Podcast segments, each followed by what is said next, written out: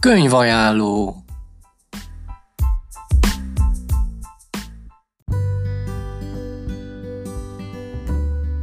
Jó napot kívánok!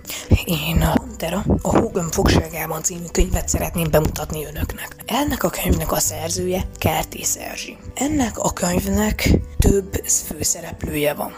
Gecko, Vince, Hétfejű Helga, Kismuk, Virág. Ők alkotnak egy csapatot. Ők igazándiból a könyvben a jó, jók.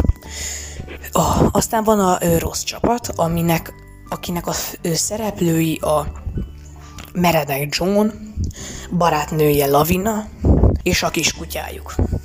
Ők, akik, ők a gyerekeket akarják arra felhasználni, hogy ők legyenek a világ leggazdagabb emberei között. Főleg, hogy ők legyenek a világ leggazdagabb emberei. Azért, mert hogy ebbe, mert lezsugorítják őket, és egy hógömbbe berakják, idézőjelben hógömbbe, és hogy ebben van egy hegy, egy lekicsinyített hegy, amiben külön fajok, és, egy, és ott van a legerősebb anyag, egy érc, ami iszonyat kevés van belőle a világon, sőt konkrétan a rendes földön lehetetlen olyat megtalálni, majdnem csak ebben a hógömbben van. Ha ezt ki tudnak nyerni, rengeteg pénzhez jutnának. Ha gyerekek ezt mi sem sejte beiratkoznak az, ennek a meredek Johnnak a egy ö, a hegymászó tanfolyamára,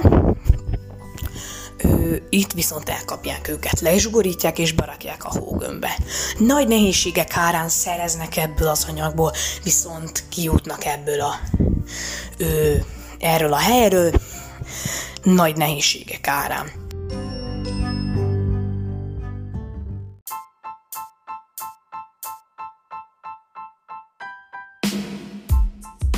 Én ezt a könyvet azoknak tudnám ajánlani, akik nagyon szeretik az izgalmas történeteket, viszont nem igen szeretik azt, amiben ilyen elvérzés, harc van, hanem ami egy ilyen klasszikus kis történet.